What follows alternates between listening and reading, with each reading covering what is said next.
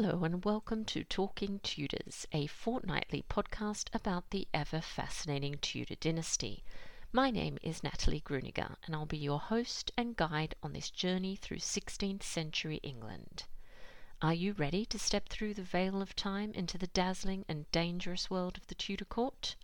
Without further ado, it's time to talk Tudors.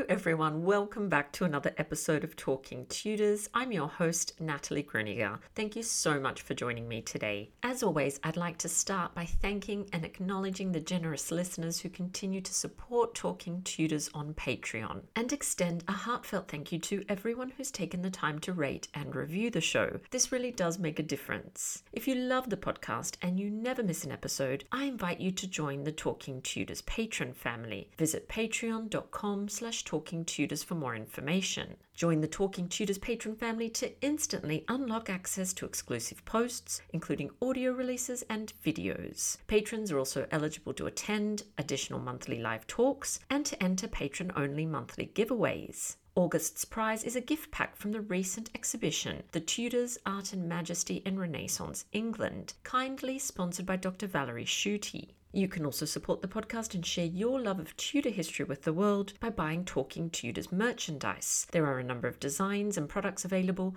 including phone cases, mugs, notebooks, and apparel. Check out all the products at talkingtudors.threadless.com. Now, on to today's episode. I'm thrilled to welcome Peter Andersson to the podcast to talk about Will Somer, Henry VIII's court fool. Peter K. Andersson is a senior lecturer in history at Örebro University in Sweden. He's the author of Street Life in Late Victorian London and Silent History, Body Language and Non-Verbal Identity, 1860 to 1914. His latest book, Fool in Search of Henry VIII's Closest Man, will be released on the 19th of September 2023, but you can pre order your copy now. Let's dive straight into our conversation.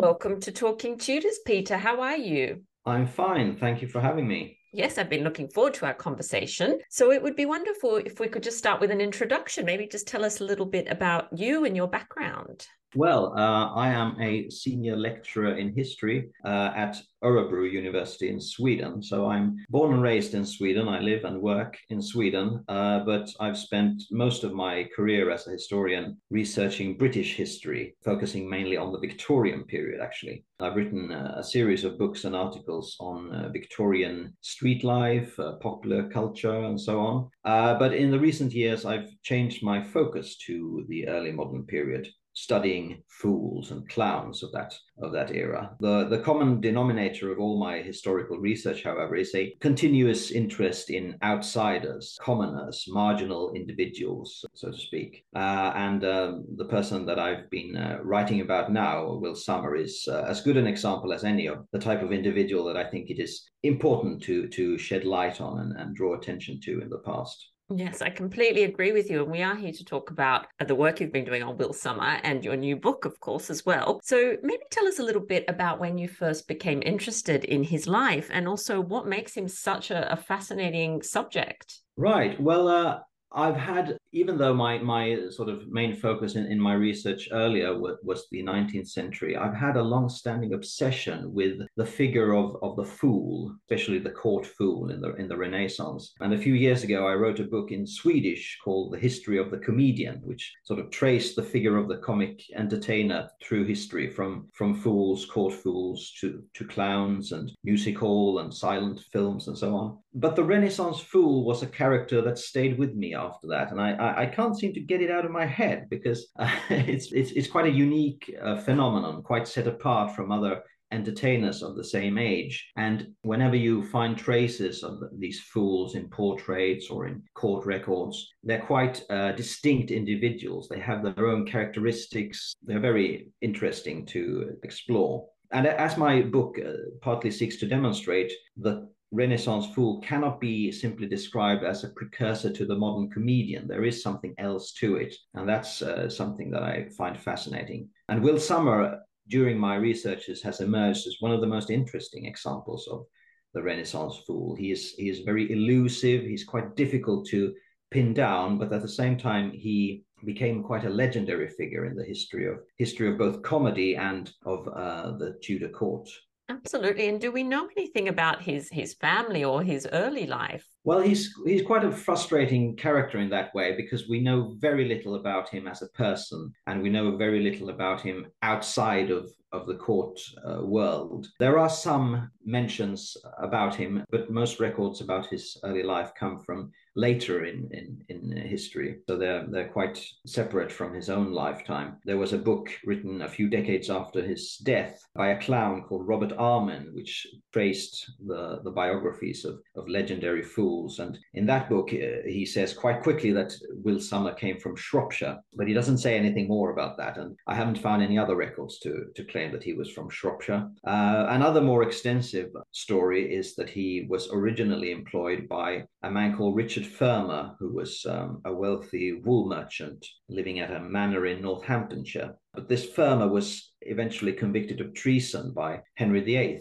And in that period, Will Somer was then moved to the royal court. Also, part of this story is that this uh, Richard Fermer was eventually pardoned on the king's deathbed through um, an appeal made by by Will Somer himself, so that he, in a way, was loyal to his original master throughout his life. This is a story that is told quite late uh, after Will Somer's death, so we can't be sure that this is true, but but it, it is a, an intriguing story, uh, and it's basically the only the only record we have of his um, of his early life. He first crops up in, in court records around 1535, the early 1530s. Before that, there is no record of him at court. Um, we know that we know how, how other fools came to court.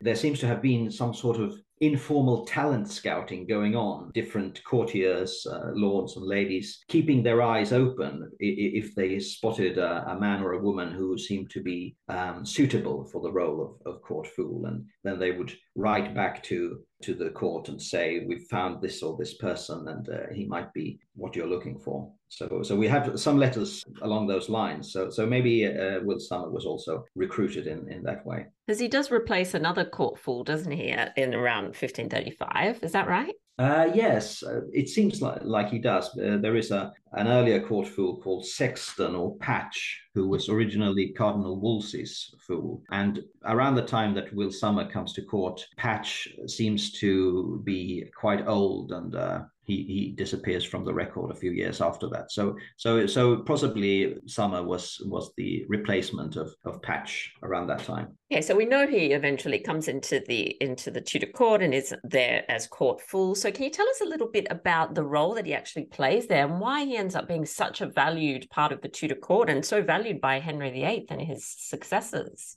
Well, that's um, that's a, where it becomes really interesting because Will Somer especially has a very ambiguous role as a as a fool. The the records about him are quite difficult to sort of get together. On the one hand, there are records that he was that he was beaten, that he was regularly chastised. One of the earliest mentions of him in any source is in uh, the playwright John Heywood's dialogue Witty and Witless from the early 1530s. This text makes very explicit reference to to uh, Will Somer in, in the context of, of fools generally. And um, when fools are described in, in Witty and Witless, it is mainly the harsh treatment he is subjected to that becomes uh, in focus here.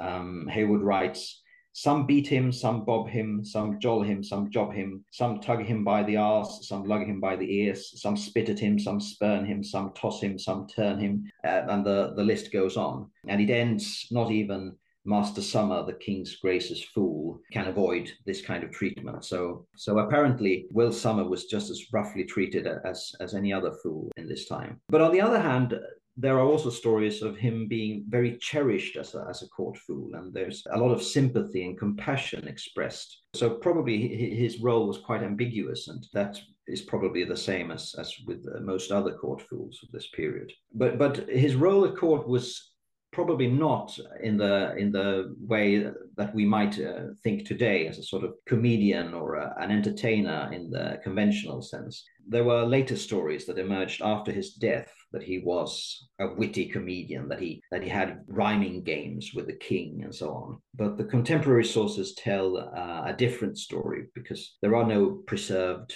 actual jokes attributed to him, or there are no stories of him perpetrating practical jokes on other courtiers, which you can find about other fools uh, in this period. So, so he was not probably the type of shrewd, uh, witty comedian that later mythology cast him as. The thing about Renaissance fools is that they were either natural fools or artificial fools. The artificial fools were skilled comedians who um, they, they, they joked and they made practical jokes and they were they were comics and entertainers and then they were the natural fools and they were employed based solely on their disability uh, intellectual or, or, physical. And um, i think in the renaissance and early in the early modern period the natural fools were more common than the artificial fools. And that was the sort of main basis for becoming employed as a court fool i think Yes, because I, ha- I think I've seen mentions of them having keepers as well, or people taking care of them at court. Exactly, which, yeah. Yeah, which would probably point to that. So, do we know anything of Somers' appearance or his personality? Uh, we know uh, how he looked because uh, there are quite a lot of portraits of him. Uh, there are no single portraits of him, but but he appears in a, several portraits in the background, especially family portraits portraying the family of Henry VIII and so on. In those portraits, he's standing in the background, looking quite gloomy, quite brooding, uh, not the archetypal fool with a with a bell and cap and so on. So so it's it's quite surprising to learn that this is uh, the king's fool that we have standing there in the background in dark clothes and a serious demeanor. And that's quite interesting because uh, you want to sort of square that image with the role of court fool that he had. And then we have the, his personality, and we can we can get a, a glimpse of that through some of his uh, sayings and utterances, which were quite often quoted by courtiers who met him, either in, in letters or even in published books. You can find uh, references to uh, Will Somer, who said this or that and the, the quotes that that are attributed to him are things that could best be described as gaffes things that he said which sort of took on a, a, sort of foolish nature afterwards. We have one one writer who said that at one point will Somer applauded a bishop because he had a, a good bass voice and then he adds that he made a base sermon. So that the sort of the meaning of the word base here becomes unintentional so to speak. And that's the sort of thing that that he's mostly credited with putting his foot in it really. There's another quote that will Somer once said if we build a bridge between dover and calais we could go to france on foot. I mean it's not it's not a joke. It's just something that that you might say without thinking really. And according to some writers uh, this was a sort of basis of, of uh, will Somers' funniness really to his contemporaries. There was one writer who wrote that he, he had a tongue that ran before and his, his wits came halting after. In that way, maybe he was a, a, natural fool, or maybe he just was a man who who had this sort of penchant for speaking in a way that that others other people found funny. And and in many ways his his jokes were made into jokes by people in his surroundings and they were sort of imbued with meaning by others. It, they, they don't seem to have been meant as jokes by himself. So that that's pro- probably the sort of best uh, insight we can get of, of his uh, personality and you've mentioned a number of terms as you've been talking. So you've you've already explained the natural versus the artificial court fool. But then, of course, there's the clown that you were talking about before. There's the court jester. Do you want to just tell us a little bit about how those last sort of few roles differed?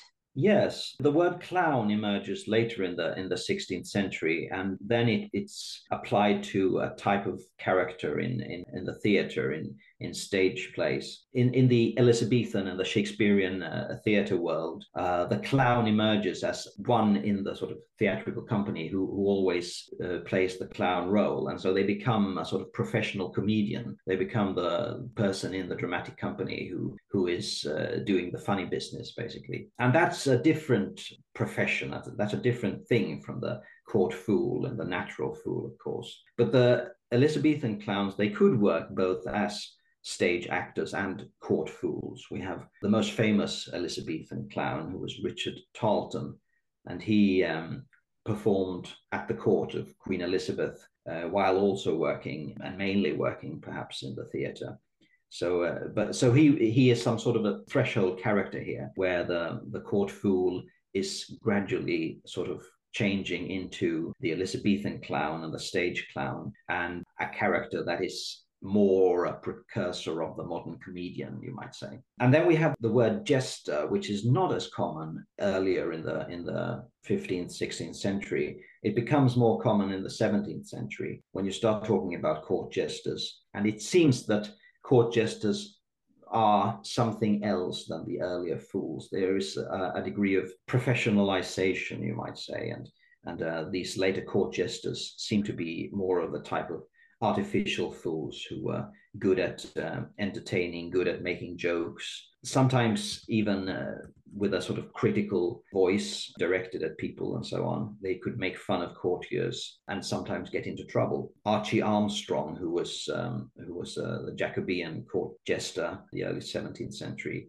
he was sometimes punished for sort of speaking out of term and and uh, being a bit too forthright in his in his jokes. But he seems to have been a different type of fool than than Will Somer and the and the natural fools of the earlier Renaissance. You've talked a, a, bit about some sources and how people describe Somer a bit later, but so how was he viewed by his contemporaries, and what insights do you think that offers us into early modern views of people with disabilities? Um, well, that's interesting because we, we can really only glimpse uh, Will Somer when he is viewed by others. We, we have no writings by himself or anything like that probably he was he was illiterate. But he is often referred to interestingly with with sympathy and compassion. One of the chief figures of, of the court at this point a diplomat called nicholas Wotton writes in a letter referring to my fellow will Somer god keep him warm wheresoever he may be which is a very clear expression of, of some sort of compassion for this man. Other other scholars have have made a parallel between the court fools and pets interestingly. And they raised the question were court, court fools, in a way, human pets? And uh, I wouldn't go that far, perhaps, but but it, there is a, a, sense in which these um, men and women were sort of present at the court, and they sort of they languished in the background, a bit like a cat or something. And and uh, sometimes you would go up to them and talk to them, or or just make sure they were comfortable and so on. The, that's why sort of the Renaissance fool is so interesting because it's something different from a from a clown or a or a jester. They they have this very ambiguous, very, very strange role, really. There are, there are many indications that, that Will Somer had a tendency to fall asleep in odd places and falling asleep on a gate or falling asleep wherever. And then courtiers would come to him or servants would come to him and put a pillow under his under his head or something like that. There's there's even a, a very interesting indication that he slept with the dogs in the corner of the of the room when he was in attendance uh, with the king. And that's also very, very strange to us, of course. and but this is quite revealing, perhaps, of how servants were treated and, and, and viewed in, in, in that period. But at the same time, I mean, there's also alongside this compassion and this sympathy, there's also quite a bit of cruelty. He was a bully victim, really. Uh, he was a butt of jokes someone you could mess around with and make fun of and so on. There's one story about him being pushed off a horse by other courtiers just for the fun of it. So it was quite ambiguous, uh, and it's not a something that we can really glamorize or uh, idealize. It is quite quite cruel here, and that sort of reflects, I think, the the early modern views of disability, which were quite ambiguous. Disabled people were, in a sense, seen as both sinners and as the epitome of, of innocence and receivers of, of charity. That's um, an interesting reflection, I think. And so, what actually happens to him after Henry dies in, in January 1547? Uh, he goes on to be a, a, court fool after after Henry. So he's court fool for Edward and uh, Mary Tudor and he is even registered as a, an attendant at the coronation of, of Queen Elizabeth. But then he dies shortly after that. So, so he is uh, basically present throughout the, the Tudor period. Possibly his role later in life was more sort of peaceful, if you like. The, the references to him being beaten and harshly treated come from earlier in his in his life. Maybe he uh, learned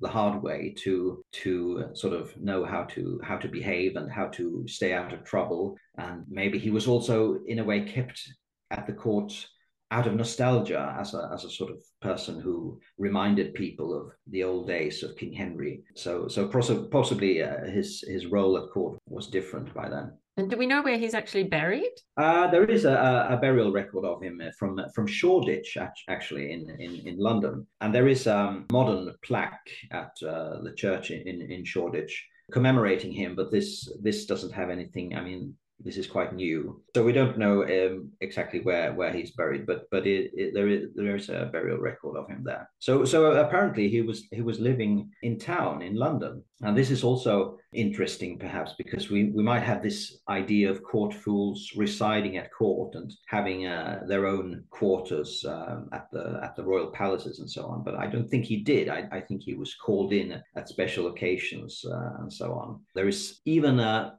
very interesting in, in the court accounts uh, of him being washed and of his feet being washed for probably for the coronation of, of Queen Mary. So this indicates that I don't know, maybe maybe some servant or court attendant went out into London to try and find him again and and brought him to to court and and made him look nice for the for the coronation. That's the sort of image I get, but uh, but we don't really know. Yeah, that is fascinating. I I was under the impression they resided at court, so that's really interesting. So so you talked a little bit about this sort of mythology that develops around him. Do you want to tell us a little bit more about that? Yes, that's the that's the interesting thing when when he dies because quite shortly after his death, he is brought up as a, as a sort of name in the roster of great English comics uh, that have gone before the, the Elizabethan clowns. So he's quite mentioned often in, in Elizabethan literature as a precursor of clowning and uh, foolery generally. And many writers sort of invoke his spirit when they when they write comic pieces. And and and of course, a lot of an- anecdotes are attributed to him, and a lot of jokes are attri- attributed to him posthumously. But the thing is that these jokes can also be found attributed to another fool or another clown. So uh, this is where the, the mythology comes going. So in a way, he, he's he becomes a sort of Robin Hood or whatever, a sort of semi-fictionalized character this fictionalized version especially becomes uh, taken up by uh, Elizabethan drama. And it, in the late 1590s, there's quite a vogue for writing plays about the age of Henry VIII. Samuel Rowley's play When You See Me, You Know Me has a quite a big uh, role for Will Somer. And then he, he is quite a shrewd and, and witty comedian in that play. Thomas Nashe also in, includes a fictionalized version of him in his only preserved play, Summer's Last Will and Testament. Interestingly, Shakespeare does not include him when in, in his play about Henry VIII. He leaves him out. But the fun thing about that is that his absence has to be explained. There is a a vague reference in, in the prologue of that play that you will not be seeing this funny character that you might expect to see in a play about Henry VIII. And that only goes to show how how popular he was as a as a fictional character in this period and how the audience sort of expected to see him in in plays about about Henry VIII. But but very little of, of the real man remains in, in this myth, of course, that's circulated. It's mainly interesting how quickly this myth started to circulate, only a few a few decades after his death, really. Yes, and I'm sure people would, would love to know more about your work and find out what you're doing and what you're up to. So, is there anywhere online that they can go to to follow what you're doing? I'm not very present online, really.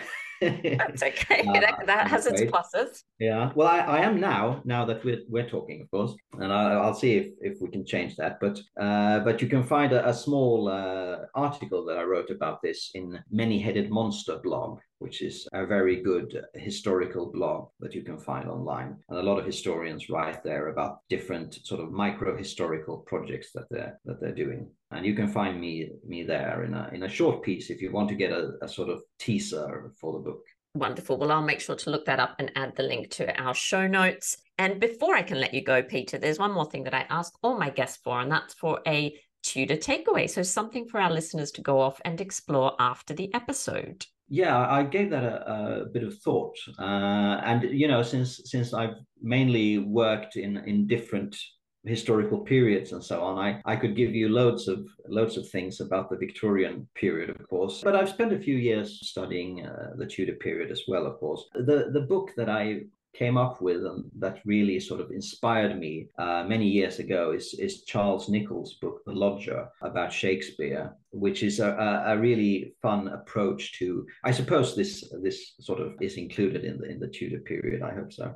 Uh, oh yes, um, that it's a great book, and it's it's like a de- detective story where he where he sort of approaches the everyday life of Shakespeare really through a, a small record in in the archives, and that's really fun to to read if you want to get a sort of close view of life in in London in in the 16th century, and especially if you're interested in who Shakespeare was as a as an ordinary man.